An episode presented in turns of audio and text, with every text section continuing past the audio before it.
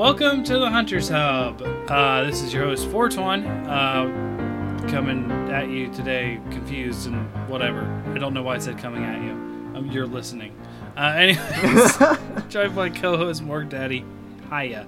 Hey, oh my gosh, I I I started a game of Victoria 2 at like five o'clock, and then I got so heavily absorbed in trying to make sure that my uh, politics were well balanced, that my budget was good, that I was employing all the middle class people, all my artisans were unemployed, and I'm playing as Spain, and I'm trying to win. And knowing how Spain worked out, it's it's very hard. Oh my god. Oh. So yeah, I kind of got caught with my pants down a little bit. But we're here. I'm kind of ready. Let's do this. And Pan, how you doing? Well, one, I'm uh, trying not to make any naughty jokes about what about your intro, and two, no fucking wonder Morg was late and we couldn't get a hold of him. He was playing Victoria 2. I honestly have never heard of Victoria 2. It's a paradox. It's from the same people that make Crusader Kings. It is Oh, okay. very, very challenging. Oh my god! And I only just like started playing it just today, so I'm start I'm kind of picking up on things. But holy shit, is it a complicated game? But super Yeah. fun. Yeah, paradox IPs come back in like when you've got a good 60 hours in the game, and then you can kind of understand it. Yeah. Yeah. I mean, I've played a few of their published games. I'm not, not sure about their developed games. Do I give France military access? I don't know.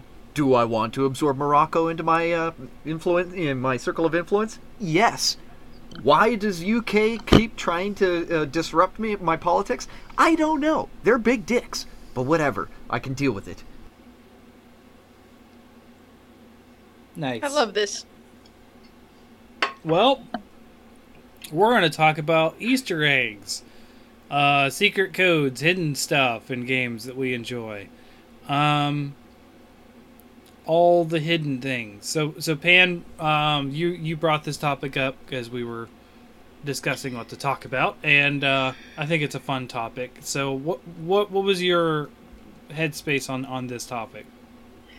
So my headspace on this topic was uh, basically I was scrambling to come up with a topic, and uh, we had that that wonderful little serendipitous experience with my son's toy game controller. Oh yes, I saw that. Yeah. And uh, then I was like, hey, what about secrets in video games? So, uh, dear listeners who are not on Reddit, last week the top thing on r slash gaming was uh, a picture of this like Fisher Price fake video game controller, and uh, the top comment chain was about how if you put in the Konami code on that controller, it makes a Mario sound effect. Uh, I believe it's Mario One sound effect from when he eats the mushrooms, and then the controller says, "You win." Hmm. So then my husband immediately Oh tried that God. out after he read it, and it works. Oh my It happens. That's meant- hilarious. Yeah. So I actually Uh, meant to it have it up, here. Down, down, left, right, left, right, B, B, A, B, A, right? Start. Yeah, it doesn't have a start or select button, so yeah, it's up. Yeah, it, it stops after the last A. Oh, Okay. That is so cool. Okay, so uh, so that was my my thinking, and then I was like, okay, so what is a secret? Because like, if we're going by like stuff that is not immediately apparent to the player, then half of Breath of the Wild is a secret. So uh, this true. definition that I came up with about forty five minutes ago uh, was um, well, it has to be something that's not uh, in the normal course of the game Sure. and also uh, Secret Worlds on Super Mario World or Super Mario Bros. Was it Super? Yeah, the one on SNES that everybody played. Super Sec- Mario World. Super Mario Yeah. World. That's it. Yeah, Super Mario World. So uh, Secret Worlds and Super Mario World do not count. Okay. Those are those are my two definitions. I'm happy to discuss or debate this. So one of the ones that I would have brought up, but I feel does not make the cut, is uh, in classic Doom. Secrets are like secret uh, rooms full of ammo and extra weapons and stuff. Some of them are apparent, but most of them are not, and it's actually a big thing to get all the secrets in a level. Uh, it's very very hard to do in certain ways and certain levels. There's actually some secrets that are like you could you can miss it in a level if you don't you know do it before you get to the you know past a certain point or whatever. So you can't go backtrack and look for a secret when you realize you hadn't found them all at the end. Um, so I, I, don't think that those would fit in this definition but that was would have been one that I, that uh, I would have talked about because you know me being a big classic Doom fan and I play it quite a bit like secret hunting is a big thing in that game but like it is sort of like a normal thing of, of the the player to sort of find the secrets to get the extra ammo and stuff because some levels that's required. Like, you know, you're facing down 30 Mancubus, you need more than, you know, a single barrel shotgun. So, stuff like that. So, if um, you have to um, go, like, wildly out of your way, I think it counts. Well, in, in, Doom, it's like, hey, this this wall texture looks a little bit different. If I press it, it's probably a secret. That's that's uh. some of the stuff. Sometimes there's hidden switches um, where it's like you have to tur- you turn a corner and you look this certain way and oh there's a switch over there if I shoot it from this distance I can hit it. There's some tricky ones, but they're they're kind of built into the game, so I still don't think they would qualify if that makes sense. Now, I would say that what does qualify at least in classic Doom would be the secret levels. Um, because they have Easter eggs in the in of them themselves, especially in uh, Doom 2. Um, there's a secret exit on um, map 15 that takes you to Castle Wolfenstein, um, which was id's previous game uh, to yep. Doom, which was Wolfenstein 3D. And you actually fight Gestapo, and they actually it's like a secret enemy that you don't. Oh, that's awesome. Uh, you don't get, and then if you beat that level and have its secret exit, you go to map 32 which is a room full of Gestapo and a cyber demon. And if you're unfamiliar with Doom, cyber demon's the biggest and baddest guy in the room.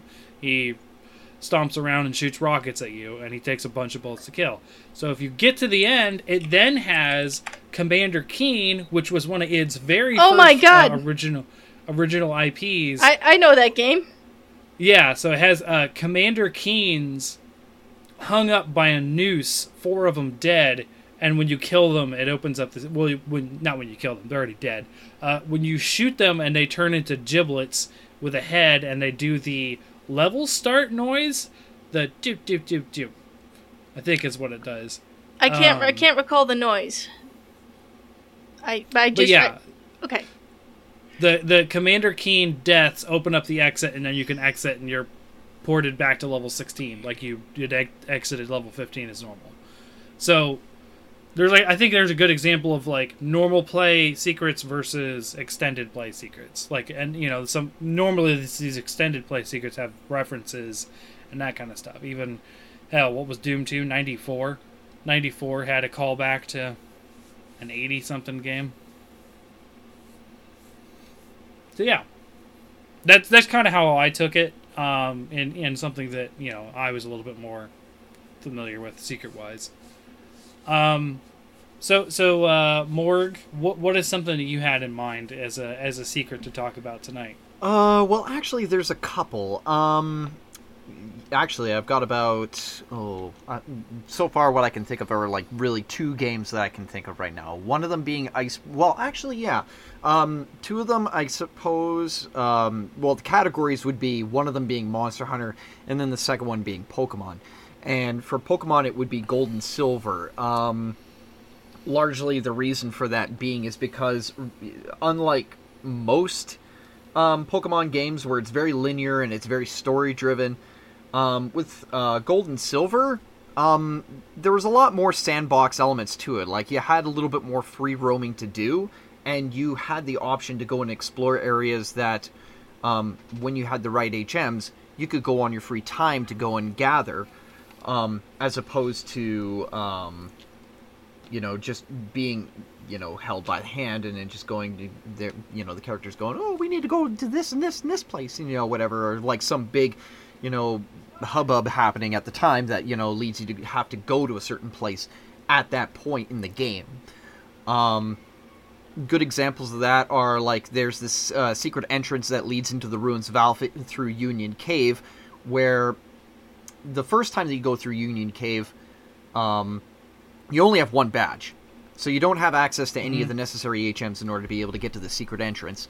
Um, but once you get Surf, you, all you have to do is just go into like this um this step ladder or whatever it is like you know how you go to the top level from like wherever it is um it's in the southwest corner and you go up there and there's these bodies of water everywhere and you're like well i don't have surf hm well i guess i can't go any further when you do get the surf hm you can surf across whatever and then you battle one guy or maybe two three something like that and then you go outside of the union cave and here you are in like this secret little area where there's like a rune with like a fossil puzzle like normally normally you'd be able to have access to in other areas of uh, uh, the ruins of Alph. And then there's a patch of grass where there are two Pokemon, and these two Pokemon, this is the one spot where you can catch a Natu, which later evolves into a Xatu, which kind of mm-hmm. looks like a like a a, a totem pole bird Pokemon, and Smeargle. That's exactly what it mm-hmm. is. Yeah, and mm-hmm. Smeargle. And you can't catch them anywhere else in the game. This is the one spot where you can get them in order to be able to complete your Pokedex. Um, But you can find them through the normal stuff of the game because, like, the- Nope. I mean, not like directly. No, Yeah, because like I yeah, did. like like you can you can like you can have them in your Pokedex, but like you can't catch them.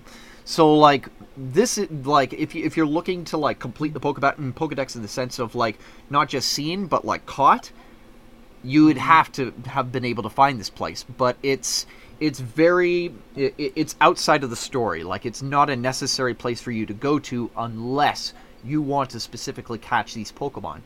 Um, another good example unless of you're it- trying to complete the Pokedex, yeah. yeah, which is like a Which side thing. Kind Um, and then the runes of Is Alpha it? themselves. Because like, doesn't every Pokemon professor tell you to complete the Pokedex?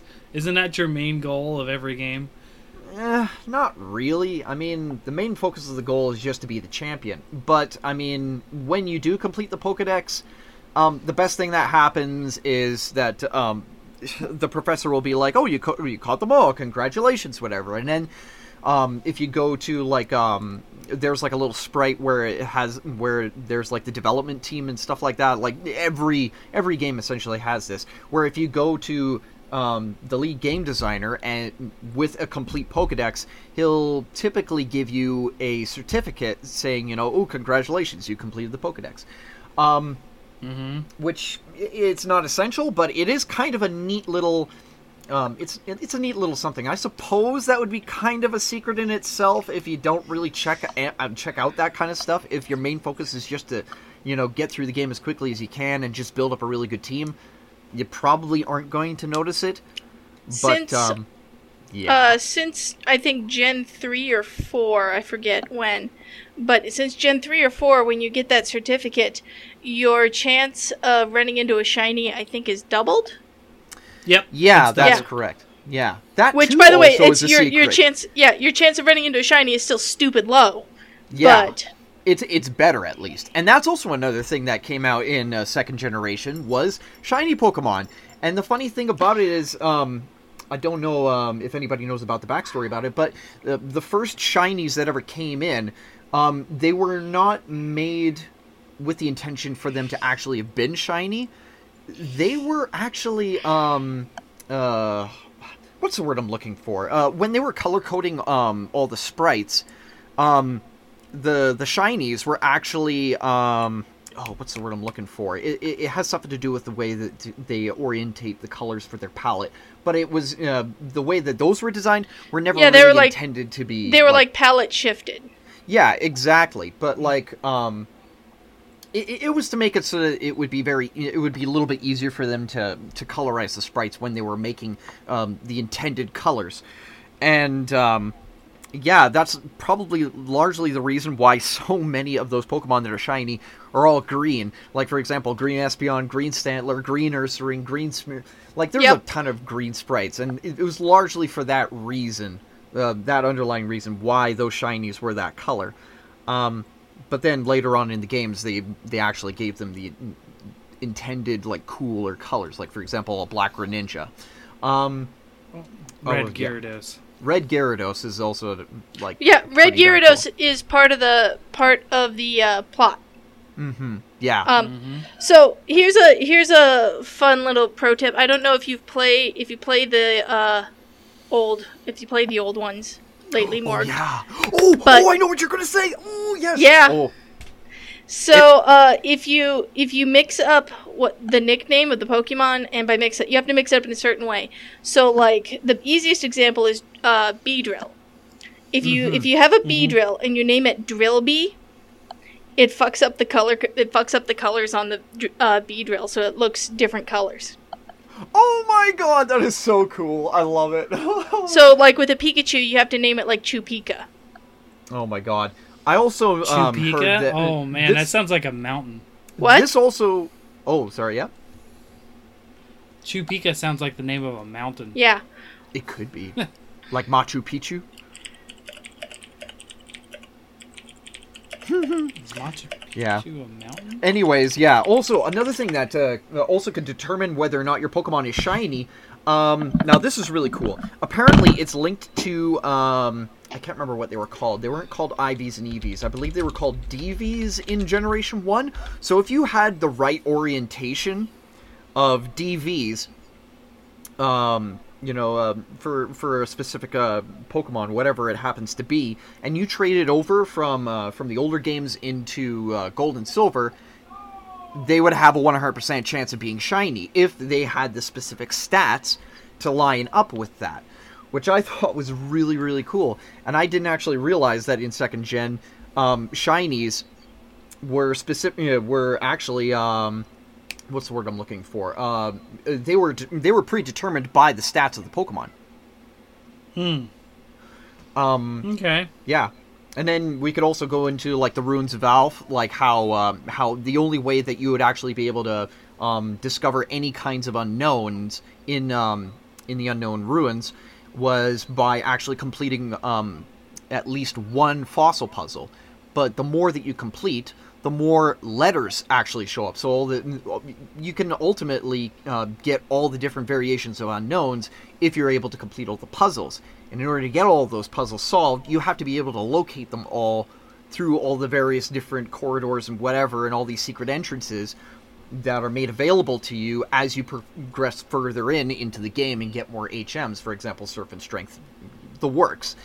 Um, yeah, and as far as like um, uh, secrets go, I guess Iceborne is a good example of it. Like some like some of the rare endemic life, those are good examples of like secret little goodies and Um, treats. I mean, I wouldn't really call them Easter eggs or, or that kind of thing. They're rare, yes, and they're Mhm. intended to be rare, Yeah. but they're also specifically called out, not just trophies, but um, some of them are specifically called out by the endemic researchers themselves. Mhm. Um, like the coral, uh, the coral highlands has the the dapper bird, the dapper coral bird. Ah, yeah. There's oh, okay. a, there's an actual quest to get that. Um, That's not the they- blue yeah. diva, is it? no, not the blue diva, but the blue diva is a trophy. Mm-hmm. Yeah. It is specifically called out in the achievements for the game. Mm-hmm. Um, and I don't know, like, because that t- that tends to get towards like, to me, that tends to get towards like completion. Like, if you want to get a platinum in Iceborne or you know 100% achievement on Xbox equivalent, um, you have to find the Coral Diva. You have to find the Night Moon Nettle. You have to Mhm. find. Um, I don't remember the name of the fish, but the oarfish. It's basically an Um, oarfish. I believe it's called the Petricanth. That's the one that's like all like black with like the blue flecks and stuff like that. The fossil one. Or Uh, are you is thinking from of the Sea Lord That is crest? from the base game. Sea yeah, Lord's yeah. Crest. Uh, the Sea Lord's crest, I Um, think, is that's- Iceborne. Yeah. It is. Yeah. Um, the the Petricanth is is from base game. There was rare endemic life in ba- base game, including the Mm-hmm. uh, the downy cakes, crakes, and the bristly crakes. Um, which uh, it was kind of funny. Yesterday we were on the Discord, Morg, and you were wondering about the treasures. Yeah. Um, the treasures are part of the paw swap system. Have you never done the paw swap? No, I haven't. I, I need to get farther in uh, with the relations with all the uh, the different um oh what are they called? Okay, so yeah, the Grimalkynes and to- such. The, yeah, all the Lynian tribes. Yeah, the Um, yeah. Um, what you need to do is you, you get their their stuff up, and eventually there will be like a little diamond above a paw symbol. You can actually um, you can actually fly to that symbol, and you actually like as a point, just select it on the map. You will fly to that symbol, and you give them items, potions or whatnot, and the various. There's three uh, members of the tribe there who will be excited over the items or not excited, but um, if you get them enough excited items, they will give you a hint towards where a treasure location is. And as you find more and more treasures, you get more and more stuff. It eventually ends in stuff like decorations or that kind of stuff. But they also, because it's a paw swap, they'll say, "Oh, like, oh, I really want that mega potion," and he'll be like, "Gimme, gimme, gimme, gimme," like one of the Grimalkynes or something. Um, he will swap an item with you at random, and sometimes they are the rare endemic life. like I have seven bristly crakes because of that in the Rotten Vale. Oh, that is so cool. Oh, So- I never knew that. Well, there you go. I guess that. I wouldn't really like. Th- the problem is like th- this is kind of like a floaty definition that we have because if you want to talk about completionist, you have to do that to get the trophies. Like you have to do the paw swaps. Yeah. You have to do all 10 treasures. You have to do all the endemic life. Um, I don't think I've got a Night Moon Nettle off of trading in the Hoarfrost Reach, but um, there's stuff like that. Now, I would I would say that there's some cool Easter eggs that you can see if you follow the um, the Linne, uh, Linnarian, Linne, Linnean, Linnean whatever say. researcher Uh, guy. yeah. Mhm. Um, to see a Boaboa without its mask, frightening, but possible because of that that that chain of events. Oh wow. Okay, that is really awesome. Oh, there is actually one um, uh, type of endemic life that actually I was completely unaware of, and it actually is completely irrelevant to like the trophy hunting and the completionism one. The woodland pteryx. Now I know that there is um, a task set for you to catch at least one of them, I believe, but there is Yes, there like is. uh, we're not sure um i actually saw this and a friend of mine had it now normally they have like maybe a purplishly uh, like a purpley blue tail feathers right he found one that Mhm. had red ones we're not Yeah, sure there's- yeah we're, yeah we're not sure if it was like a subspecies or if it was like the female equivalent or if it was a male like we have no idea why it was different from all the rest there's of them there's two kinds of woodland pteryx, also part of the endemic life chain. Go! They'll tell you to catch catch a gold crown one. Okay, so is it like relevant to the size of it, or is it like d- it just happens Mm. to come in those two different types? They tell you where to be and when, and that's the highest chance. Just like with the um, the giant wet fish that you have to do. It's like um, we you, like the the fishing quest thing is like you have to be during the day during a thunder like a, during a sandstorm in the wildspire waste. You can Mhm. find this this fish at its biggest size. Like those are actual like chains that are specifically called out in the games. Yeah, I have, I have no idea how to complete those. They're so hard. Like they almost, actually, I don't think they ever really showed up. But I was, I was pretty impressed with myself when I found a, I believe it was a great golden fry. I, I could not believe that I actually got one of those, and it was massive. It was huge. Mm. but I I don't know if like they count as the gold crown, like the great ones, or if or no, if they it's don't. just they're, no. their own, they're their own category, Damn it all! and I don't. Ugh. I don't think they have. cat- I don't think they have crowns too. I think the great ones don't have crowns. Okay, well, I'm just gonna have to keep going at it, I guess, until I finally get like uh, the gold crown ones.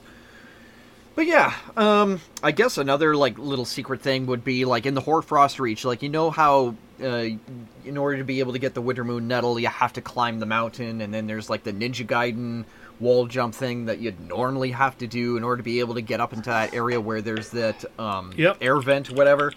Well, I learned through some friends, and I pre- I'm assuming yeah, if I if my memory serves me correctly, I believe it was you and Ace Badger Gaming. I believe that you guys told me this. Um, yeah, if you have the glider mantle and you just This go was and- Darth.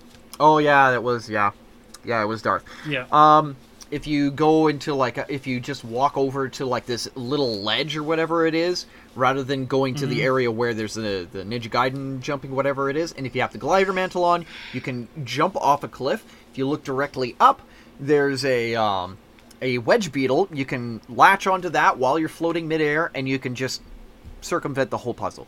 You could just go past it. Yep. I was like, wow, that is just so convenient.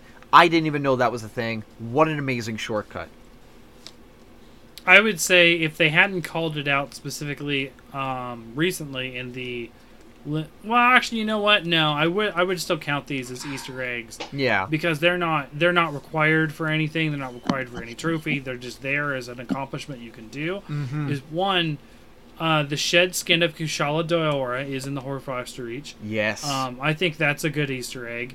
Um, and it's been it's an old Easter egg too because the old games had Kushala Daora's uh, skins. yes. Um, Another good example of an Easter egg. Well, I don't know if this counts as an Easter egg. Uh, the skeleton of Dalamadur as the Rotten Vale. Does no, that really that's count? that's definitely an Easter egg because Yeah. no, that is not called out in any specific way. Mm-hmm.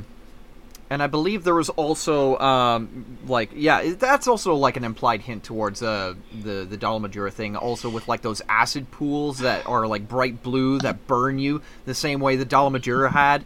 And I believe there was also one of those meteorites down in like the deepest Well, his, area his where skull, yeah, Yeah, like those, those that crazy hot stone where uh, what is it? Well, what's his name? Odogaron um, usually goes down to to nest. Um, yeah, if you go past like some rotting decay or whatever, there's like a little secret little uh, hub behind his nest where you can pick up that rock, which happens to also be like one of, mm, which is a callback to those um, crazy meteorites that come crashing down on you when you're fighting the Dalamadura, which I thought was really, really talking about the lumps of meat because that's that back there is lumps of meat, not. Oh, is it lumps of meat back there? Oh, wait. Oh, is it in the main area where Odogaron is that uh, you can find the uh, stone, or where am I thinking? I know. I honestly don't know what you're talking about with the stone. Oh, cause um, oh wait, no, I can't remember if it was an environmental trap or if it was something you could actually pick up. It's been a, it's been way too long since I've uh, last like dealt with that, but um, yeah, I do remember it being a thing where it, it was either like an explosive environmental. Oh, it was an environmental hazard. Because yeah, if Odogaron gets caught in the blast, he starts burning and he does he takes damage. Kind of like um, how there are those poison caps where if you trigger those, um, they deal poison damage. Same thing happens with that uh, exploding rock. I completely forgot about that. I, I, I've, I have no recollection of what you're talking about. It, it- is still in the it's foggy right? memory, but you know what? I'm gonna probably go back and do some uh, Odogaron hunts, and I'll uh, I'll put the footage on Twitter. But yeah, We I remember that we being a just thing. uh, we just finished uh, Ebony Odo in crown hunting this week. I've only got the silver one. Hmm. Oh well. Yeah, gold, small and large. I'm telling you, Morg, we've been we've been hard crown hunting. We're down to Velkhana. Like if you go straight down the list, we're down to Velkhana. Dag nabbit. Oh, you guys are already so Um, far. Um, I, another is, Easter egg I was going to say is you can get a picture of Zinogre howling at the moon. Um, I don't know what map. I think it's the Guiding Lands. You can do it, but I, I'm not sure. But you there's a there's a, an Easter egg to find Zinogre howling at the moon. Like it's a special animation. Oh, that's um, so that They sort of they sort of call out. Um, uh, that that was a was a lot of a lot of Monster Hunter talk, but yeah, I I- think really there's only a few Easter eggs in the game that sort of call back to other things. There's not really a lot. Like I don't, I don't think the endemic life I would really count as like those kind of secrets only because they specifically call them out in both trophies and quest lines um, for most of them. Um, I can't think of anything that is particularly rare that isn't specifically called out already. Like uh, the coral bird, the the crakes, the um, Was the, The uh well yeah, I suppose the winter nettle does count because if you if you look through Yeah, your the night- achievements, yeah, it will say, you know, look for it. yep. Uh Mm-hmm. What's another really good example of uh, some? hmm, I can't really think of Well- any right off the top of my top of my Pan, head. you, did you have another uh, one to talk about? I actually Did thought of a few it? while you guys were talking. Which Mhm. I um so uh well one uh the a uh, little bit of a correction with the Pokemon thing. I misremembered it because I haven't played that Pokemon game in like almost twenty years. Uh, but uh, the the whole Pokemon nickname thing, it's when you port the Pokemon from the old game over to Pokemon Stadium. Uh, that's when the color shift, cha- like their color shifted on Pokemon Stadium. Oh, that's so Mm. cool. Yeah. Okay. So I, I was slightly misremembering it, but that's that's where the color shift was. So listeners, don't get all on your keyboards in the Discord at me. I fixed it. Also, fact check me, okay? Ladies and gentlemen, I don't mind being wrong as long as you get the information out there. Please tell me that the Dalamadura meteorite is somewhere in the Odogaron nest. Please tell me. Let me know, because I really would love to know for sure. On the on the subject of uh, the Rotten Vale being like the corpse of a Dalam, uh, I always thought it was Dalameter, not Dalamadur, whatever. yeah, I've always I've, I've said Delameter myself. Okay. It's okay. whatever. So, uh, of it being the corpse of a of a giant snaky Dargon thing. Um, uh, as much as I really, really, really hate fighting Nakarkos, why isn't Nakarkos in there? Mm-hmm. It would make. Um, well, I mean, like, i it's. it it's an it would be a animal. special arena thing. Nar- Narcarcos? Uh, Like, why don't we have a Nakarkos fight in the Rotten Vale somehow? I Um, could see them doing that. The you know what they did for the guy. uh, Well, you probably didn't know this, Pan, but they did some sort of like, hey, look at this wall. It gets busted down by Rajang. Now we have, um, now we have the volcanic region in the Guiding Land. Yeah. I, I could see them doing that Or with the Rotten Vale. And then it opening up to this giant cesspool of where everything collected, and that's where Narcarcos is. Yeah. I don't think they're going to because Narcar. Unfortunately, it's like even though Generations was supposed to be like a celebration of Monster Hunter, it really gets treated like the the, the redheaded stepchild of the series at this point. I. Like it. Really, I, I don't understand that. I lo- love Generations. I just I really hated the Nakarkos fight. I never knew what I was supposed to be doing. Oh, it was so Um, fun. I loved fighting that thing. There were so many different gunner builds that were so good for it, especially the artillery build that I made, which uh, I'm not going to take credit for inventing it, like at a time when World was out and before Iceborne, when I came up with the idea of going rapid fire load up and ammo saver with artillery skills on it, and then just going rapid fire crag. I'm not going to claim that I invented the build, but it was a really fun one for being able to um, subvert all that defensive structure that Nakarkos had on like the bone armor that it had, and it broke so many parts on it. It was ridiculous. well, when you're normally supposed to fight it, not circumventing its defenses through janky builds, um, you're supposed to take down the tentacles pan, and then when it's exposed, um, attack its face, even though if it's damaging to you. Um, because once its tentacles are taken down, it sort of opens up a bit more. Yeah, and when you do um, take down the tentacles, he does fall over, and then um, there's a soft, fleshy bit on the top of its back that you'll have access to. It's kind of like pearlescent-y, kind of like a, kind of like the inside of like a like a clam or oyster shell. Like you know how it kind of has like those funky rainbow colors.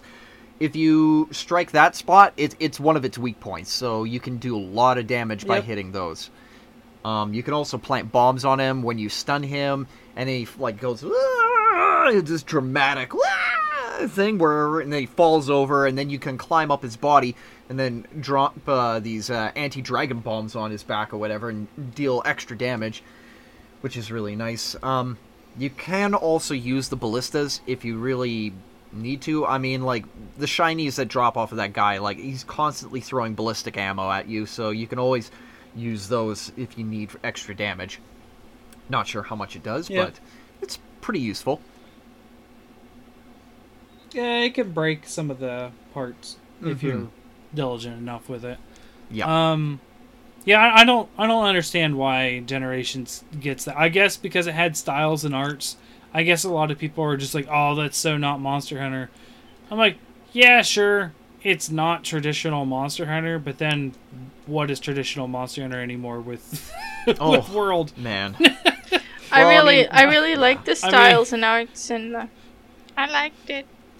I did too. Oh my god, it was so fun! Like the amount of like uh, the the customization in that game, the amount of different variations for your builds, the, the it really expanded the amount of play that you had with it.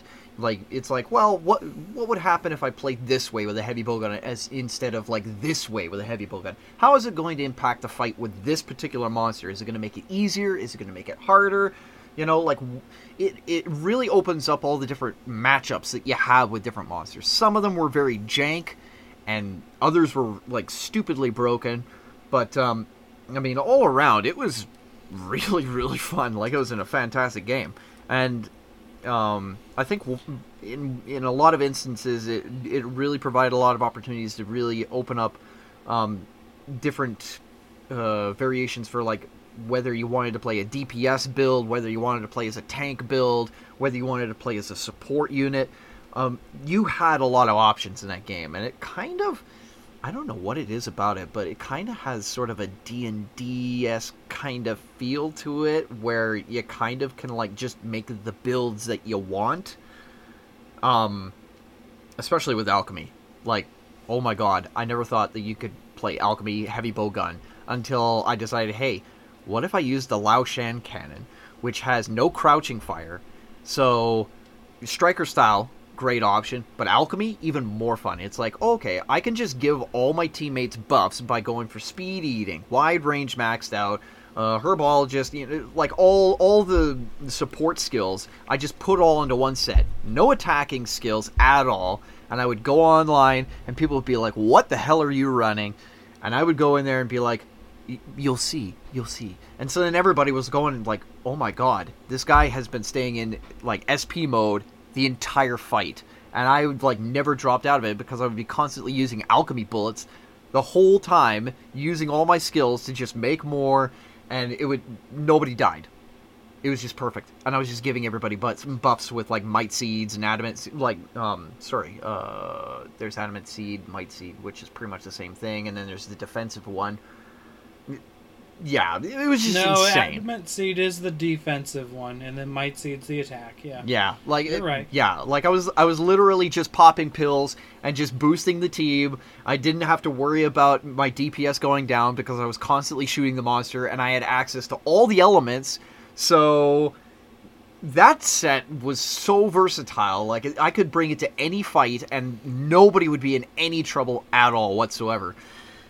Oh, good times. Um, not to continue on this this deep sidetrack, but um, the one other good point about Generations that if the monster wasn't in the game, there was an item to get parts from that monster to craft stuff. Mhm. For example, you, there wasn't a Ceadeus in the game, but you could make Ceadeus weapons. Mhm. um, and the armor. That's true. Yeah, like the most almost every monster up in the game up to that point in some way was represented or acknowledged. Yep.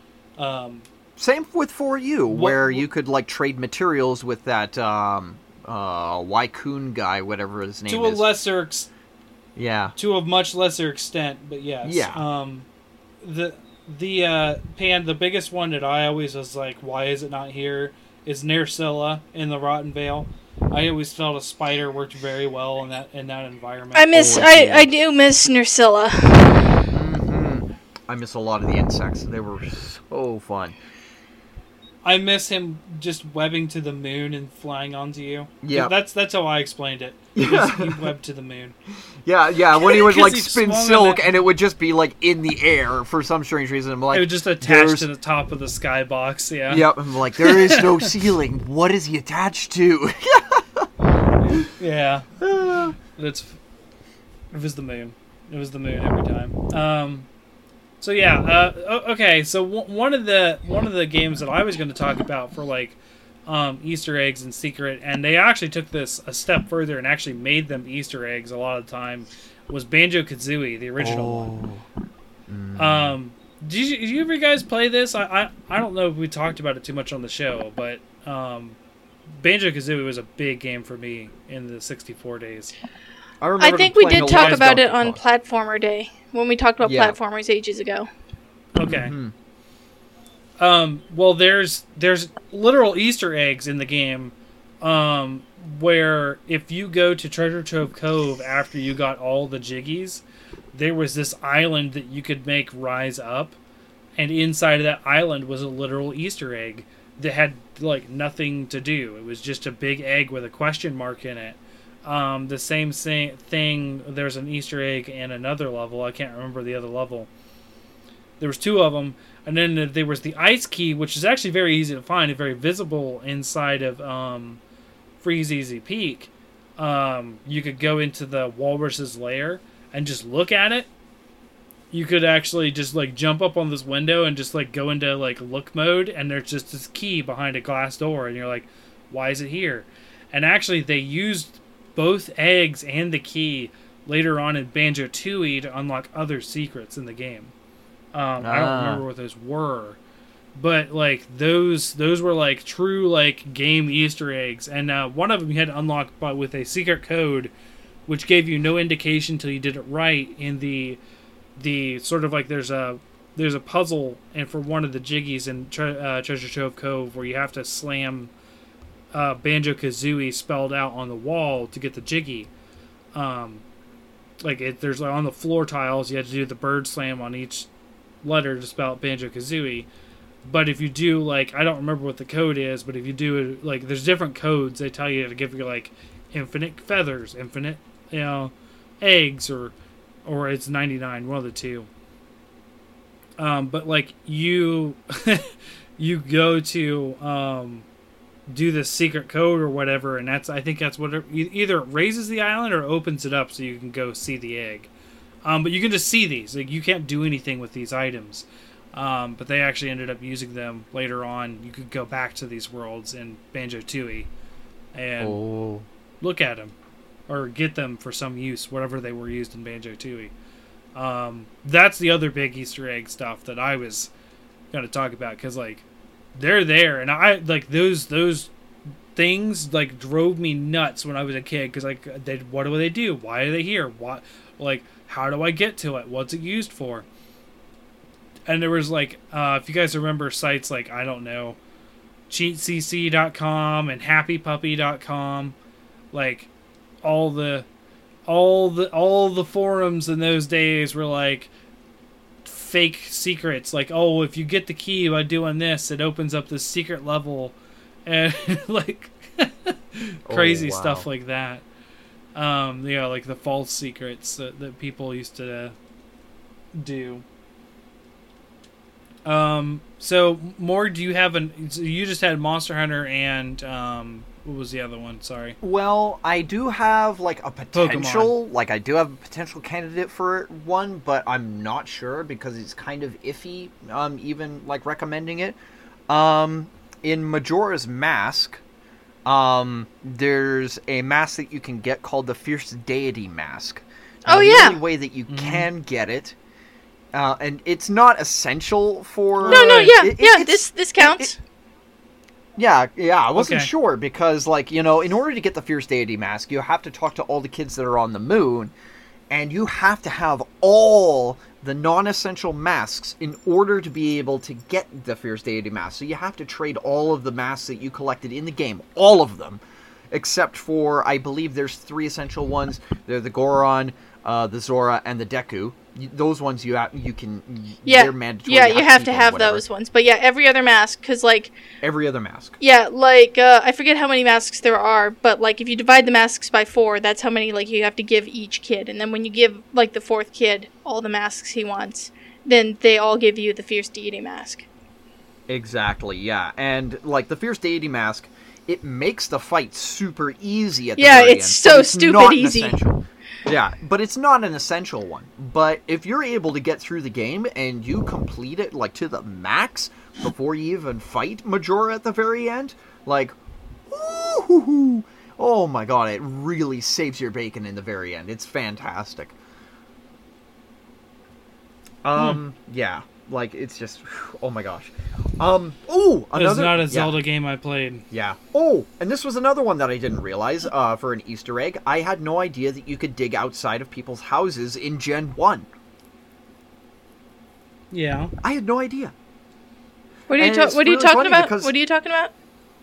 Well, apparently, if you if you're in like say the rocket high, well, anywhere that you could use a um an escape rope, Okay. Oh, oh, oh! You didn't know you of. could. You didn't know you could use dig instead of escape ropes.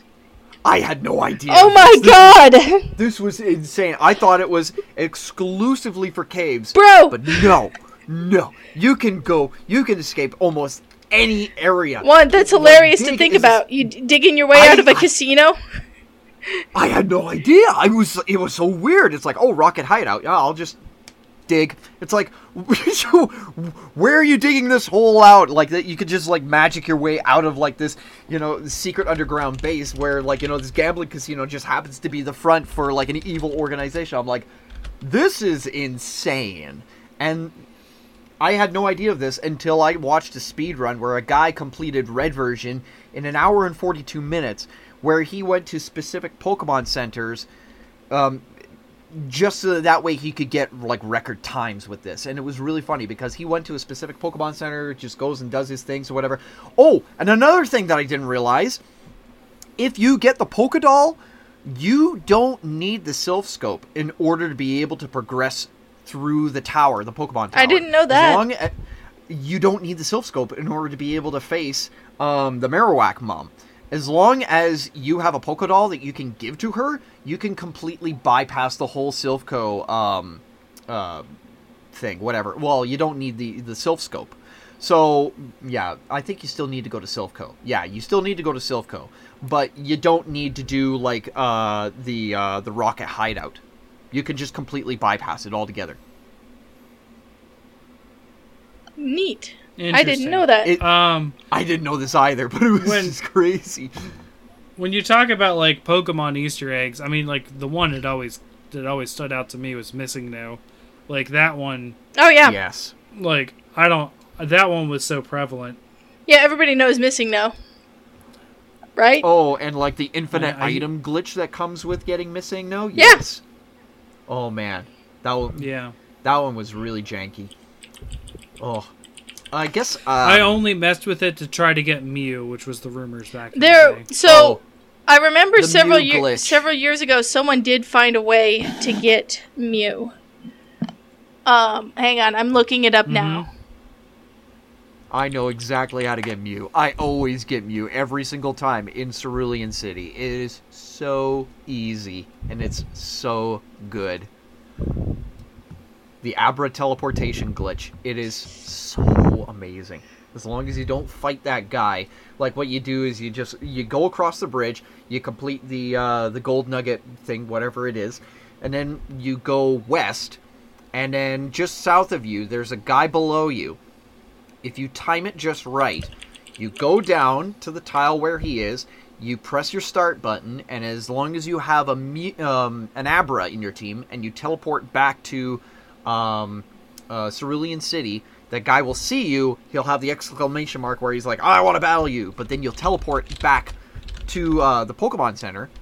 Your um, Mhm. your controls will not work except for your uh, your movement.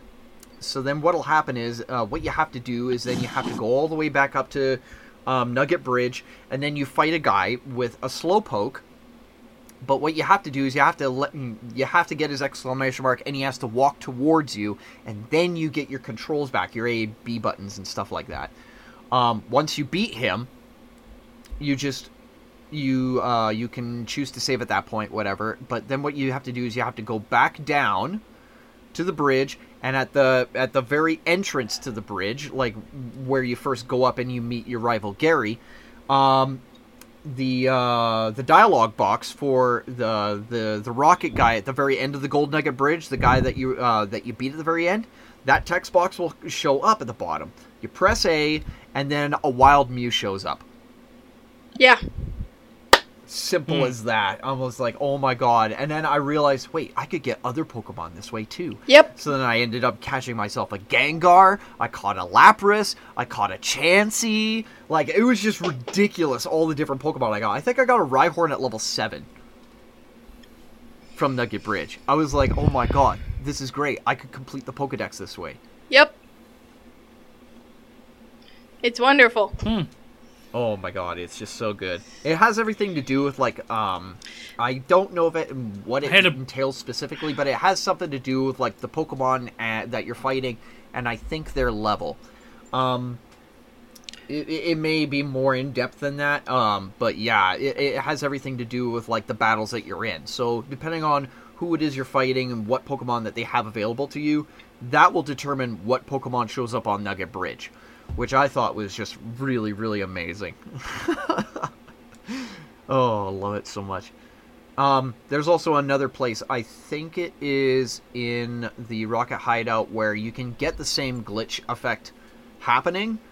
Um, so there are two places where you can do it. I don't remember the second place for sure, but I know that you can get a Mew again if you fight a guy uh, fight a guy that has a Drowzee. Um, yeah. uh, Okay. yeah, and then uh, I believe I don't know if this really counts as um, a uh, as an Easter egg, but I suppose like friendship level evolutions, um, in accordance with um, uh, No. yeah, I, I The wasn't sure about No. that because I had no idea how they worked in in Gen two until I found out about until I like started experimenting with friendship levels. Like for example, getting They Crobat, Blissey. they tell you how to do it. Oh, The the r- day daycare the daycare people tell you how to do it. Yeah. oh, I had no idea. Yeah. No idea. Easter Easter eggs are not things that you just didn't read. Yeah, Or- I'm sorry, man. Well, the thing is, is that there was well, so that no, also like makes Gen that also makes dig count. Like dig Yeah. like they they tell you how dig works, man. I'm sorry.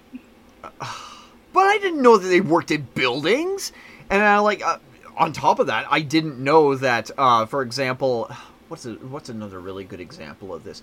Oh yeah, I had no idea that the type of Hitmon that you got from Tyrogue, which also is an Easter egg, by the way. Tyrogue is an Easter egg. You have to get it from the Karate Man. You have to have a space in your party for it, and you have to be in where was it? Uh, if I can remember which map. Okay, if I can find. I don't think it counts. It does it doesn't count because you can also breed it from any of the Hitmons. Yeah, but the really the only way that you could get a Tyrogue or any of the Hitmons in Gold and Silver without having to trade from like red, blue, or yellow, I believe it was here. Let me see if I can find it. It is okay in Johto map. Oh, please, just show me the map. Why is it not showing? You just beat a Um, guy and it gives it to you. That's the Kanto region. Uh, where are you? I don't Why think this it is. say I don't think so either, but I don't think there's any stopping him, man. Oh, it- it- ah, where is it? Where's the map? Uh, Mount Crescent. If you if you um if you have the the right TMs for it, uh, there's like a okay. So uh, when you're in front of Mount Crescent, you have two options to be able to get into it. One of them is just to go through the main cave, uh, just off of um, where is it? Ecruteak City. Like there's a there's a direct entrance into the cave. But if you choose to go across the water, there's an island that you can go to where there's like three berry trees that produce two, three, three different Apricorns that you can't get anywhere else. There is another cave entrance in there, and you have to have surf and you have to have flash in order to be able to get through to it. And you also have to have strength. This is completely um, like just off the beaten path. You can choose to get the Tyrogue, you know, at any point in the game, really. At, once you've got all the HMs that you need. Once you navigate through that that special secret hidden entrance, um, and th- this is really the only way that you can get it. Um, you use strength in certain areas where you have to push a couple of rocks. You have to go through a couple of like ladders or whatever, and you have to surf around, yada yada. You can run into a karate master, and he will give you the baby form for the Hitmons. And what I didn't realize was Yeah. that based upon the stats of the Pokemon, whether the attack is higher or the defense is higher, or if they're equal, that will determine what Hitmon you get. and this this was at a time like before we had any guides and like before like you know third and fourth generations had the na- the national Uh, Pokedex aside that from the- explained it Aside full from the prevalence Prima strategy guides that were in. Yeah, I had paperback Yeah. strategy guides back then. Well, I okay. God Yeah. damn it! Well, um, I will say this. Uh, technically, I didn't because I missed out on Gen two entirely due to uh, Pokemon Panic, and like I went. Uh, there were several years where I wasn't allowed to own anything Pokemon, and then when Gen three came out, I convinced my mom to let me play Pokemon again. But that's a whole nother story. Oh hell yeah! Well, Yeah. when I first got Pokemon uh, Gold and Silver, I was like eight years old, and I was still like figuring this stuff out, and I didn't have things like Nintendo Power or like the um, um, there's like those Prima. full The Prima full-on guides. yeah, the Prima guys, and there's like those thick uh, magazines that you could get that were Nintendo bait, you know, were like Nintendo focused very heavily, where it was like the the big thing was like Nintendo 64 and the Game Boy Color. I remember that. Yeah. Um, Yeah, I always I- I, I always never bought a Prima afford those. guide when I uh because well I, I'd have to save up my money and buy the Prima guide the the uh, allowance day after I bought the game, but I usually bought a Mhm. Prima guide.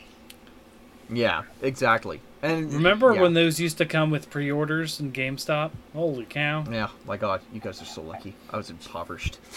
Uh, I had to figure a lot of this stuff out myself. Um, but yeah. Um, also, yeah, Morg, were y- really you neat might have been eight years old, but we did we totally did have like Pokemon fan sites that had this back then. I'm sorry. You were just eight years old and not allowed on the internet yet, apparently.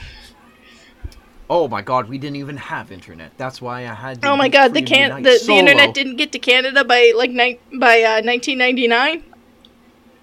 No, we just were poor. That's that's my excuse. Oh, now I feel bad. Oh well. I'm gonna what can you do choose to I'm gonna choose to believe by the we you meant all of Canada. Oh no no no! Canadians had internet. It was just very limited. but yeah. They had to wait in a queue we for it. okay, all right, I'm done.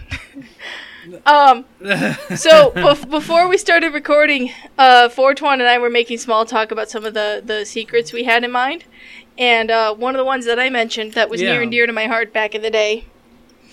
Uh, was colorful Spyro. Uh, so I, I played uh, Spyro 2 Ripto's Rage a Mhm. lot uh, when it was on PlayStation. And there was a button co- you could pause the game and punch in a button combination, and it would change Spyro's color. And uh, so I bought I got the Spyro Reignited trilogy on the Switch, basically right when it came out. Or shortly after it came out. It was a Oh, Christmas cool. present, and I've I played the crap out of it, and I'm I'm kind of done with it by now. And uh, at the time I got it, I went on Game FAQs and I looked it up, and uh, there were no like different color Spyro cheats, so I assumed that they didn't exist. I was wrong. I looked it up uh, while Hmm. y'all were talking earlier. Uh, there are totally uh, cheats to change Spyro's color in the Switch version. Yeah. Nice. So, uh, for example, if you pause the game and then you go up, left, down, right, up, Y, R, ZR, L, ZL, up, right, down, left, up, down, Spyro will turn black and he will be black for the rest of the game. That is Huh. so badass. There's a there's a couple other colors here. Um so I'm I'm very happy and now I think I have to go replay Spyro so I can be uh like uh yellow Spyro or something. There's also uh a bunch of other cheats here. You can uh there's another code it that you can punch in and Spyro will have what is called rainbow shades, so I assume he has rainbow sunglasses. There's another one you can Mhm. type in that makes him 2D, which I'll bet that fucks with his hitbox nicely. Yeah. Um, so That's so awesome. I'm gonna I'm gonna have to go try these out. I wonder if they do the old. I wonder if they do the old 2D thing where it's like they just draw two different 2D image at every angle. Yeah, I just posted the link in the planning so that. Fortuan can look at all the different ones. Because I know he also has this game. Although you'd have to reinstall it and delete like half half the games on your Switch to put it back on there. That is, yes, that is true. Um, oh, I meant to tell you earlier, but then Morg hopped on. Uh, if you still have Animal Crossing, uninstall that bad boy. That that's a that is a memory hog. Oh, I did. I- It is Okay. gone. Yeah, I'm probably gonna do Um, the same. I haven't played that game more than like three days worth. Yeah. I feel bad. No, I feel bad. so I, I played it off and on from a like honestly I played that game a ton during quarantine when my son was home and I just had to like pick up I just only had like snippets here and there to like pick up and play a game for a couple minutes and then put it down and go play with my son. But as soon as uh, he got back into daycare and I was able to like have free time and dive into hobbies again, I haven't touched it. So I haven't touched it since uh early May. And then when uh, when Harvest Moon Yeah. came out, uh, or Story of Seasons, Friends of Mineral Town came out, I just uninstalled it because I was like, well, Animal Crossing was scratching my Harvest Moon itch.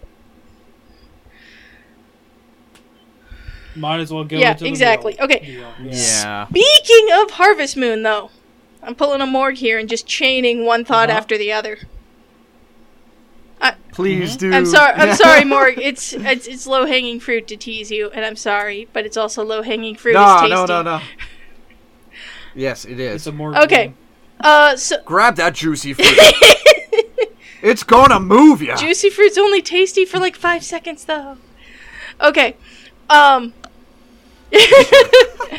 so speaking of uh, Friends of Mineral Town, um, this is true on the Game Boy Advance one and on the Switch one. There are uh, hidden uh, marriage candidates, and uh, I'm I'm actually reset. I'm starting a new save in Friends of Mineral Town uh, here soon, and I'm kind of debating on which mar- which one of the secret marriage candidates I will go for. But uh, the there are three, four secret marriage candidates, and I'm gonna pull up. I gotta pull up the site on them. Ju- one sec. Well, I'm gonna keep talking. I got. I, I gotta like let go of my push to talk button. One sec here. Oh, I, I know that one of them is the um, harvest goddess. I know that one, um, but I don't. I don't know the other one. Okay, so the the four secret marriage candidates. There are there is the gourmet. He's the guy who judges the food competitions. There is Yeah. Okay. By the way, have you seen what he so have you seen what he looks like when you like win the harvest the the food competition? No, because I did terribly. One second here. I'm gonna I'm looking up his picture because he looks he looks gorgeous when he is uh when he is eating something tasty.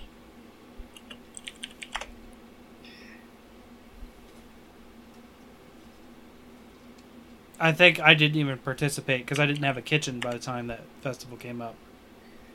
There, that's what he looks like when you enter in a winning dish. Oh. Yes, I, I did see that uh, an NPC caused that to Yeah. happen. So that's what he looks like when he's when he's eating something delicious. He looks like the the blonde, beautiful twink of your dreams. Otherwise, Lol. Okay. yeah. Otherwise, he looks like here. I, Morg, do you know what this guy looks like?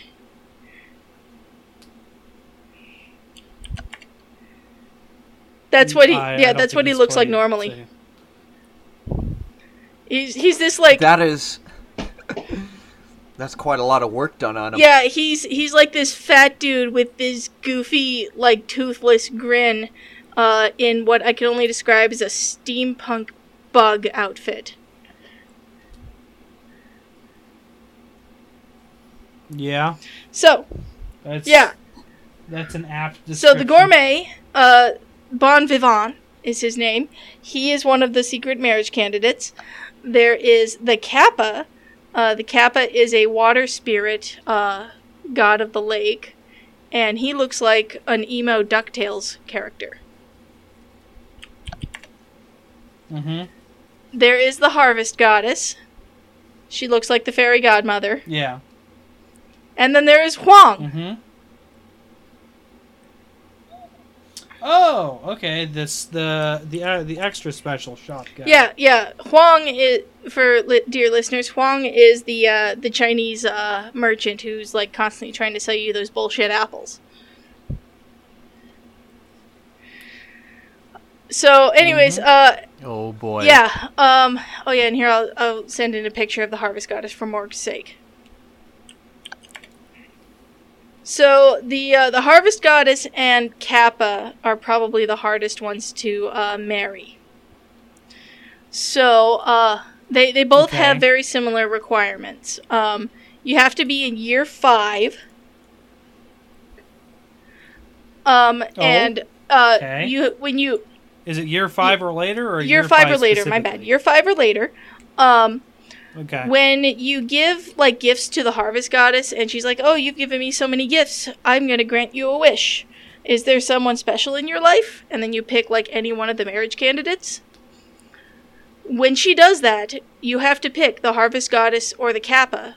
If you do not pick the harvest goddess then you can never marry the harvest goddess. If you do not pick the kappa you can never marry the kappa.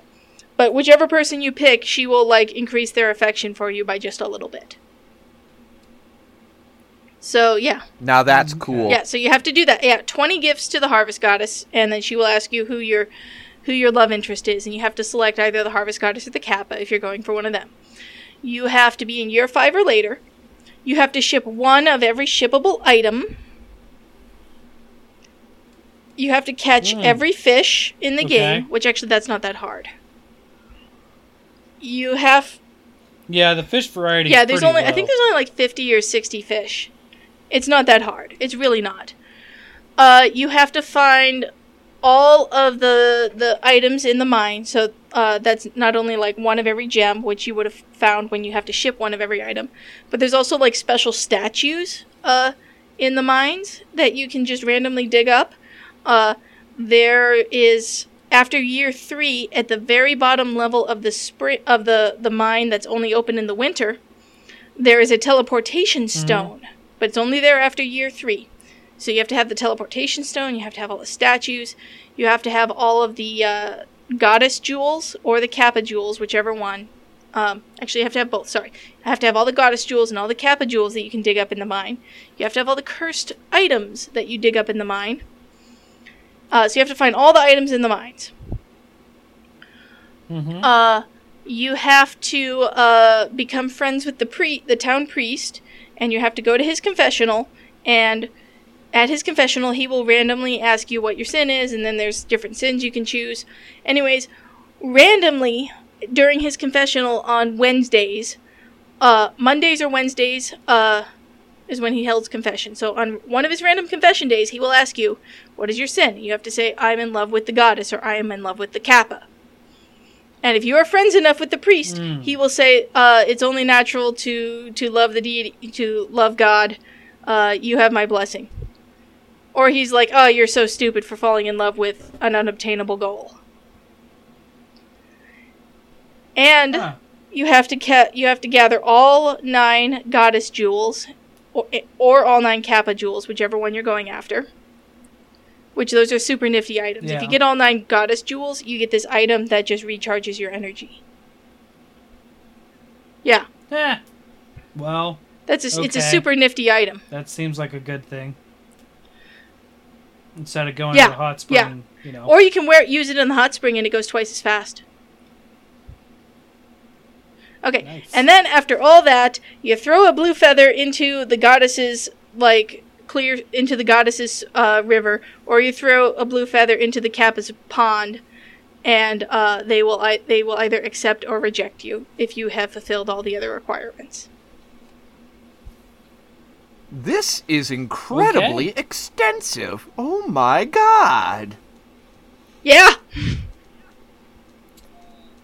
Um, now, in a similar vein, and I'm not sure how you do it, but I know that um, my good friend, his his son, has done it. Uh, in Fire Emblem Three Houses, you can marry the goddess. I've never played Three Houses. Um, I keep meaning to. So there's, um, so there's a goddess that's sort of like as part of the story, like eh, halfway through maybe, um, sort of merges with you and you become like this chosen being of the goddess.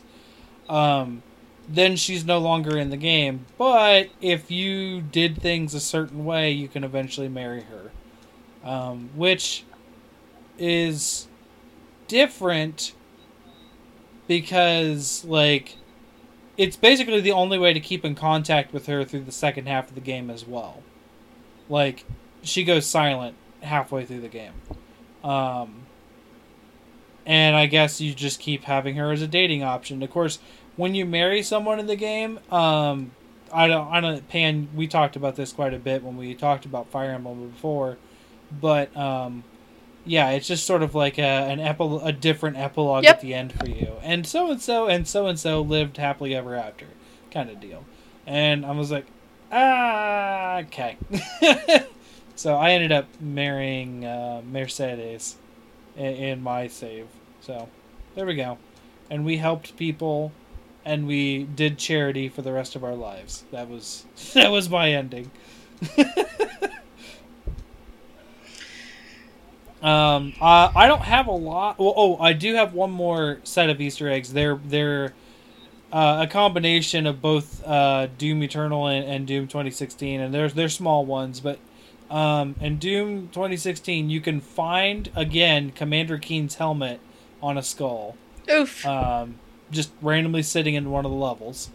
Uh, and then also there is a burned up corpse that has the iron helmet from Skyrim and an arrow in his knee uh, in one of the maps as well. So there's that long running meme slash joke um, represented in Doom 2016. And um, Doom Eternal has references to the Dopefish uh, and a lot of secrets. Um, I think I found him three different times uh, in my playing of the game. And I don't know if you guys are familiar, but the Dopefish was uh, another Commander Keen esque thing um, from id. Just like a buck-toothed fish that looks goofy with different sized eyes. And you, you actually one of the secrets you blow it up for an extra life one time, and then another one it's like it's frozen in ice. One of the other times, um, but yeah, that's that's all that's all I could think of as like Easter eggs today. Um, Pan, Yeah. did you have any more? Um, hang on. There was one. It's God. It was in my mind and it's slipping away. Uh, It might be gone. Hang on. Oh, I remember now. It's another Harvest Moon one. Harvest Moon sixty four. It's not so much an Easter egg as a glitch that I just love exploring, exploiting. Um, well, in Harvest Moon 64, uh, you've got all your typical marriage candidates and stuff. Uh, one of the marriage candidates, Karen, uh, if you show your dog to her like 500 times, it will just, like, she gets like plus two affection points to you every time you show her your dog. So if you just like go to the bar Yeah. where she works at night, and because time doesn't pass when you're inside, and you just spam the, you trap her in a corner and spam the A button over and over and over, uh, like 500 times, she'll fall in love with you, and you can get her falling in love with you in like, with like 20 minutes of work, and no in-game time passes. Jeez. Oh my god. Um, so yeah, I, I, I exploited that uh, when I did my like mega playthrough of Harvest Moon 64.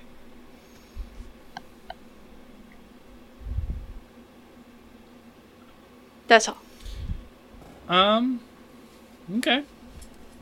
I wanted to include Call of Cthulhu, but the problem with it is is if you have like the right stat build for your character, if you invest a lot into investigation and you focus on a lot of intelligence based skills rather than through strength, pretty much everything like just becomes available to you. Like you just know where everything is. It's just not fair. So I I couldn't like use like the example of um, when you first fight the dimensional shambler in uh, this guy's art gallery um, this famous painter, whatever. Oh, sorry, this. Uh, yeah, yeah. I believe it was yeah a famous painter. Um, what happens is uh, you have to encounter like this dimensional shambler, and what you do is you go through this guy's collection of rare artifacts or whatever, and you have to smash these um, uh, showcase boxes um, and pull out the correct dagger and then stab the painting that the dimensional shambler comes out of in order to be able to send it back to its dimension. What I didn't realize was that in um, in that painter's um, house, um the wife owns it. She's a widow at that time. Um, if you go to the piano and you press uh, uh, the the correct key, uh, the right keys in the correct order, it'll play a song, and then what'll happen, like you play a couple of notes, and then the song finishes itself, and then um, it pops open. I believe there's like a hidden box or something like that inside. I can't remember if it was the piano itself or if it like gives you a key or something like that in order for you to open up this box. But if you open uh, whatever the secret thing is, it opens up a book and it shows you exactly the knife that you need in order to be able to beat the Dimensional Shambler without having to smash all the showcase boxes in order to be able to search, like scrambling for the for the right dagger while you've got like this monster on top of you. I was like, oh my god, this would have been so easy if I had this from the get go. But it doesn't count as an Easter egg because if you if you look through all the right places you'll get the information that you need in order to be able to access um, what information later on. It, uh, it's just not fair. There are there are no Easter eggs in Call of Cthulhu because the whole game is all about secrets. I kind of I feel like I should play this Um, game. Can you uh, send me some details on this game about like where I can buy this? Like I need to play more Call of Cthulhu games. Yeah, it's a PlayStation 4 game. Um, oh my god. Let's see. Yeah, it, it, it's it's just great. It's it's probably one of my all-time favorite games. It's definitely one of those puzzle-solving games, but it's also a bit of a thriller because there's like a part where you get locked into an insane asylum and you have to try and get out, and you have to avoid like this crazy doctor and all of his minions from trying to catch you. You don't get any weapons.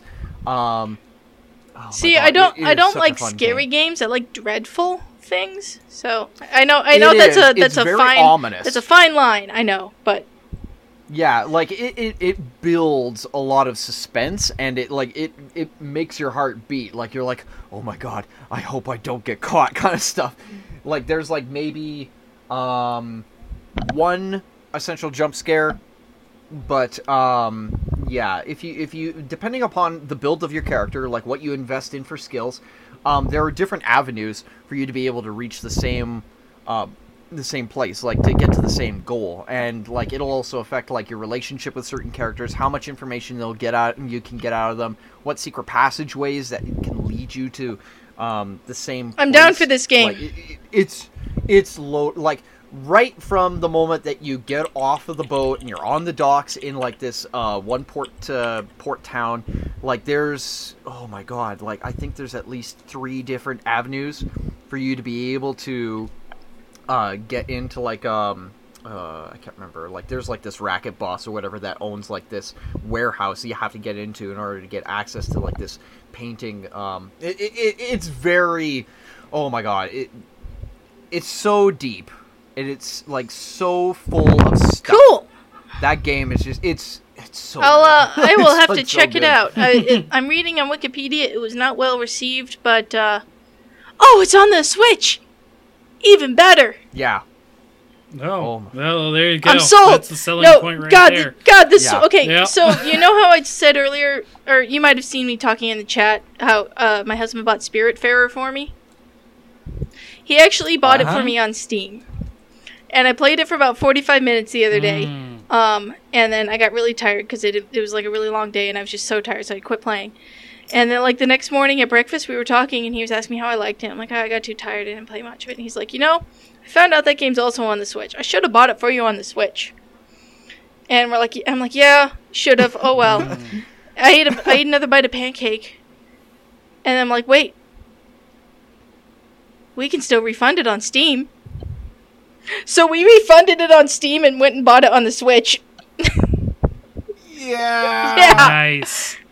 I, I tell you what, um, uh, there was a t- there was a Twitter thread going on about how Eric's really liked a game, and uh, and then uh, he he quoted the tweet that said it was on Switch, and he's like, "Now you have my interest." And I was like, Yeah. Right? Like, Lol. how, Yeah, like, it's just the best system ever because it's like if something comes out for it, now you have the time to play it. Like, well, you can it's the- as simple you as can port so many games The- on the Switch. the It's such thing is, is that I love. Well, okay, so my husband has a lot of like. He has a lot of like slow games with like like he plays Yakuza for example. He will spend like hours and hours playing some like stupid like uh mini like mini stock car racing mini game in Yakuza. And then he'll get to like the actual plot where it's like it's some of the like most interesting like it's like it's like The Godfather in Japan.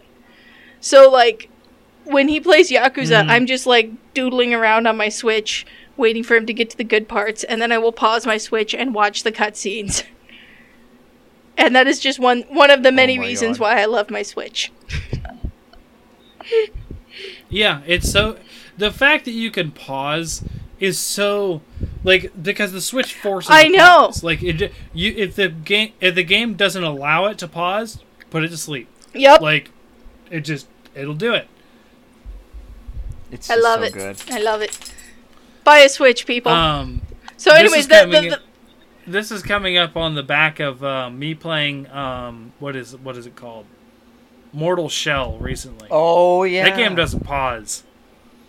So it's a it's a Dark Souls uh, like game, Pan. If you if you're I'm not familiar with it. Keep going. Um, um, it is really cool and really interesting. Um, but it, like any Dark Souls game, it's hard. They you know they want you to suffer and die and that kind of stuff. But there's like legit moments where I just like I need to pause it. Something came up, and it's like if I don't find a safe space, I'm going to lose all the souls that I am trying to recover, which they don't call souls, they call it. Uh, yeah, whatever it whatever, is, it doesn't matter. It's whatever, souls. Don't. Yeah, yeah.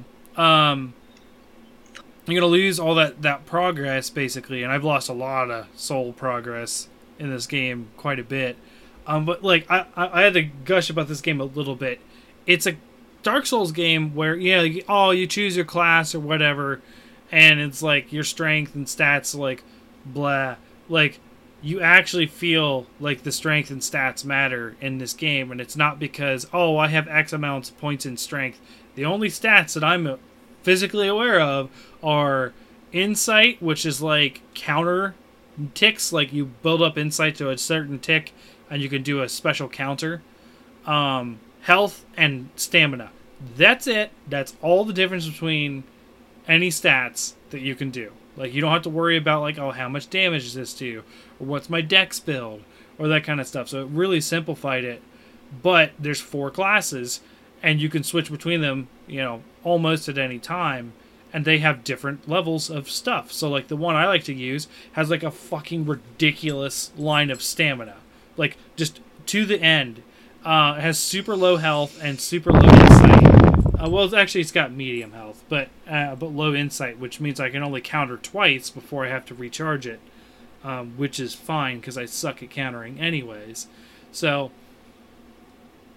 it's it's actually really cool, like because it's different and you know you get to inhabit different stuff and like the shell that's why it's called mortal Shells because the shell is the different class and you can just switch to your shell at any time what you really are is like this really gross looking doppelganger that sort of inhabits a shell. And uh, one of the cool things is if you die quote unquote you get forced out of your shell uh, and you actually have like a fighting chance to get back into your shell before you die. Uh, once though. Like once you're forced out a second time you die. But um, yeah you actually have like a second life and stuff and it's it's really cool. Um, but yeah the fact that you can't pause in that game really hurts. And i just I'd, I'd love to be able to pause and you know do something or fix something or you know keep the ad from playing on youtube while i'm playing uh, or, or something like that. And yeah it just nope i'm in a fight. I can't do it. I can't handle it. Um, like one of the things i would have loved to pause is um, i was playing while my girls are watching some tv here and, and uh, my younger one came up and was like daddy i need this. And i was like uh uh okay and i just put the controller down and died i was like well there goes all this Yep. souls. so i guess Yep. i'll just help you kid Um, similar, yeah, similarly, uh, I, I forget which Yakuza my husband is on at the moment. Um, it doesn't matter. Uh, whichever Yakuza it is, one of the things with it is that he cannot pause the cutscenes. Even if he goes to the PlayStation home menu during the cutscene, Mhm. when he goes back to it, the cutscene will have continued going, which really sucks because like when he when you get to like a big important cutscene in Yakuza, you really want to like uh, pour yourself a glass of wine, get your favorite snack, and tuck in because like you're about to watch some good stuff. But uh, so Yeah. it, it really sucks whenever he gets to a cutscene. Yeah, I wouldn't. I wouldn't be able to handle that. That's too. like, uh, is it long like the Metal Gear? Some Solid of them are, yes. Okay. Yeah, I I, I would. Yeah, no, like I treat it. Yeah, I I would be treat like, it as like an "Eh." like occasional snippets of a really good movie that I tune into, uh, and then in between the movies, my husband plays like bullshit side quests and mini games. Because if it's not Yakuza without some bullshit mini games, Yeah, that's. I, I did see him play some Yeah. of that on his birthday stream. So yeah, I, I Yakuza taste Yakuza is amazing. Um, and the mini games, like I, I call them bullshit. They're really fun. They really are. It's it's like a mini Mhm. game game that's also like some of the most cinematic stuff you've ever seen. yeah, it looked fun. Um, not sure if I, I would because it, it's not normally not my style. I like mostly like action games like Yeah. Doom or this Yeah. Mortal Shell thing or Monster Hunter. Yep. So, um, but you know, it, it looked cool at least. I uh, I wouldn't I wouldn't be against giving it a shot at some point. Definitely, I would definitely suggest Yakuza Zero Um, if you give if you give any of them a shot. Okay. All right. Um. So, do we have any more secrets, or do we call it a night? Yeah, I'm not really sure if there's really anything else that um I can I can think of. Like honestly, yeah, I'm at, I'm at my limit really. I got one. I got one more. It's Okay. somewhat uh, infamous, and si- Mhm. I just thought of it since we were talking about uh, Yakuza. So, uh, there is uh, in Yakuza Zero. Uh, there is a thing. I'm trying to remember exactly what happens here. How do you make him? My husband's not around. He went to sleep, so he can't correct me here. But there's a thing where you get uh, trading Mhm. cards of uh, of uh, women. You get like women trading cards. It's it's very weird. I know. It's look. It's Japan. Okay. I mean, Yes. Witcher yeah. It's it. it's very similar Witcher to the Witcher trading cards. So, anyways, if you get all the trading cards in the game, yeah. this creepy pervert in tidy whities shows up, and his name is Mr. Libido. And he's Oh, like, no. "I see, I see you're a collector. I am too. If so far in my in my travels, I have only ever met one other man who is like gone, who is like such a perv as me, who has like gone to all the trouble of getting all the trading cards." And it's it's like partially the game is calling Oh, you out for being a perv and collecting all these trading cards. Oh my god, that's hilarious. But then again, Yeah, they made those yeah. trading cards. But he also, uh, Sure. so one of the things in Yakuza is that you can drink like an energy drink and that'll recover like some stamina and health. And Mr. Libido Yeah. shows you where to buy the best, uh, the best energy drink that like uh, recovers like all your health in one shot.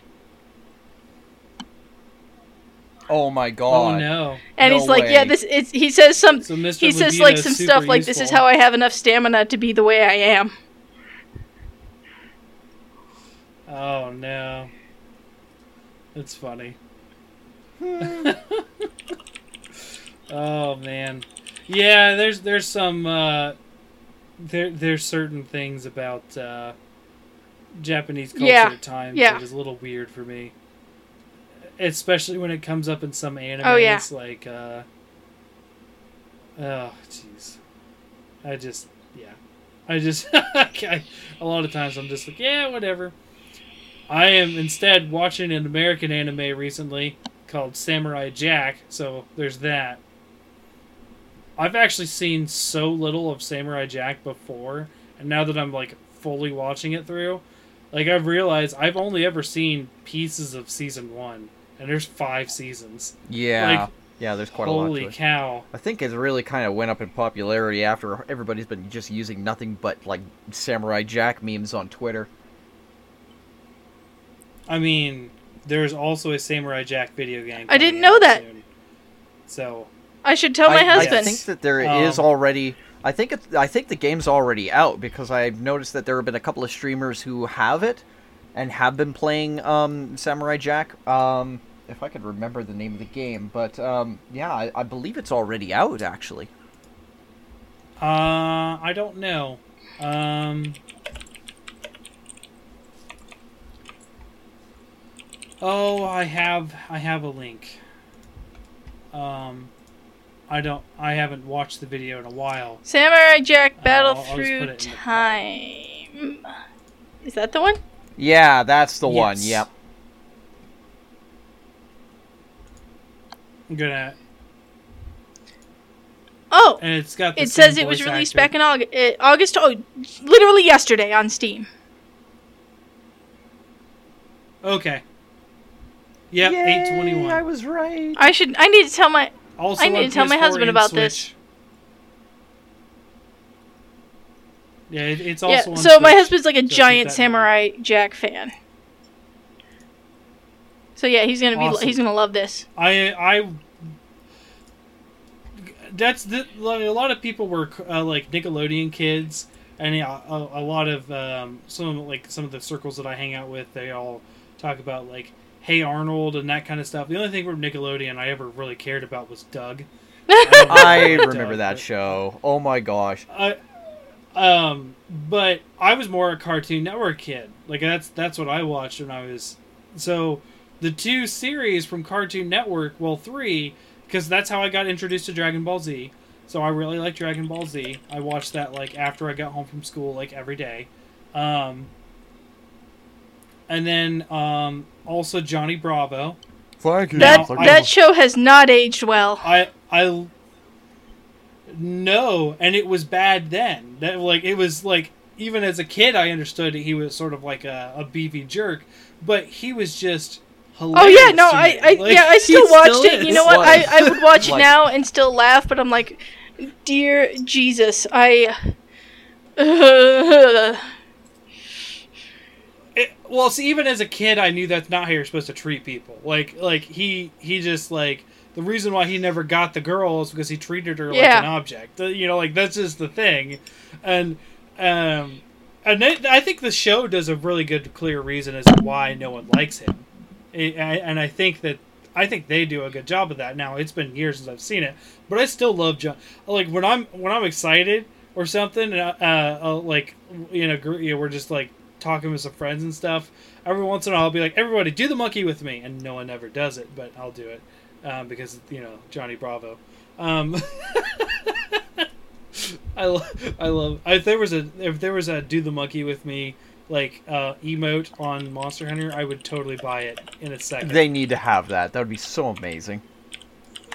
Um, but yeah, I, I love Johnny Bravo. But the third one is Samurai Jack, and, and, and I didn't see a lot of it as a kid, um, but I, I loved it. And I, I always think it's funny that like a lot of people. I always had I couldn't put my finger on it as to why I remember General Iroh's voice so well Oh. in Avatar. You know, because I didn't watch Avatar until Yeah. I was in college. Um, uh, and then like because again that's a Nickelodeon show, and I and I didn't you know I didn't watch it a lot of the time. But when I went back and watched it, I, you know obviously love that series, um, but I was like it's Aku, it's Aku. That's who it was all the whole time. Aku was General Iroh. oh, So it's yeah, so um in the in the remake or not remake, but you know the new episodes. Which, by the way, oddly enough, my husband and I only watched a few of those. We had no problem with it. We just kind of stopped watching them. We need to go back and watch the new episodes. Don't spoil me on them. But have you seen Now- any of them?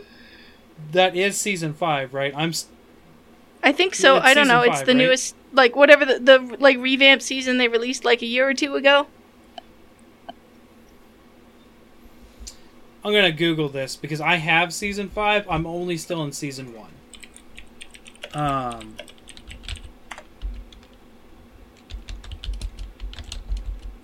Yes, yes, that'd be season five. Uh. Yes. Okay. Okay. Yep.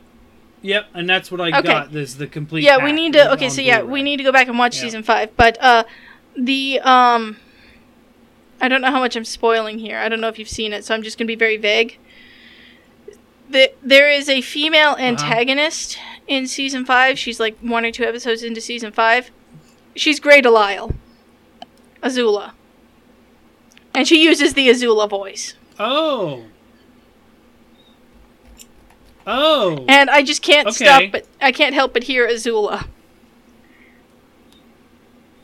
I mean, it's the same way when you pl- in Diablo three. If you play the female wizard, Oh yeah, yeah, yeah. I know that bugged actors. the that bugged the Oh, shit out of me no because she's in she's in Heroes of the Storm. yeah, Yeah, that yeah bugs the shit out of me. Yeah. Yeah, she's in Heroes of the Storm, and I'm like, I can't stop it. I can't help but hear the Azula voice here. Oh no. All of my wizards in Diablo have always been female and they've always been named Azula. I actually the default name that I got when I recently got it on the Switch, because I, I played it on the Switch a couple months ago. Um, the default name, and I kept it, was Azula. Oh my god, that's hilarious. So it was, uh, yeah, I was like, yeah, I, I'm gonna keep that, and I kept it. well, So we're we are way out of secrets. We are way out of bounds here. Yeah, pretty much. It's okay. I, I'm glad to talk a little bit Mortal Shell and Samurai Jack and stuff I've been doing. mm-hmm. Um, but, but yeah, um, yeah, and I think it's a good time to wrap it up. Um, so, anyways, uh, thank you for listening, people. Uh, this is Fortuan. You can catch me at Hunter Sub Pod. I swear I'm going to get the Chimera article out at some point. I've just been crown hunting and Monster Hunter instead, and you know, sometimes making some cool clips on Twitter of me dunking a, a Nostalos, uh, which you know was true last week as well. Yeah, that was actually pretty good. Um, it was fun. Um, but uh, yeah, so I'll, I'll catch you guys on the next quest. And Morg, will you be on? Where will you be on that quest? Enunciate, please. Well, you know, you can always find me on Twitter at MorganHay3. You can probably check me out if you ever play Monster Hunter Iceborne. Um, yeah, and you can always find me in a number of Discords. Uh, we've also uh, got a D&D show that we usually do uh, weekly, which I'm also part of. Well, Pathfinder. It's not D&D, but yeah, Pathfinder. And um, it's all D and D to me, man. It, it's just a different flavor with different rules. Yeah, yeah, it's more it's more adventure oriented. But yes, it's is it's more than a dungeon delver. Um and yeah, you that's pretty much all I have to say. okay. Um, I'll be And Pam? hanging around Discord. I'll be hanging around uh, Reddit. Um, gonna go. Uh, gonna go kick my husband off the Switch and go play some Spiritfarer for a little while. I think. Hmm. Okay. Well, good secret talk. Um, I don't know what we'll be talking about next week. We'll figure it'll it be out. Something. So, We always find a way. and meanwhile, I'll be going back to the jack. Back to the jack. I should get those DVDs or Blu-rays or something. I should get those Blu-rays. Bye. Gotta get back in time. Toodles!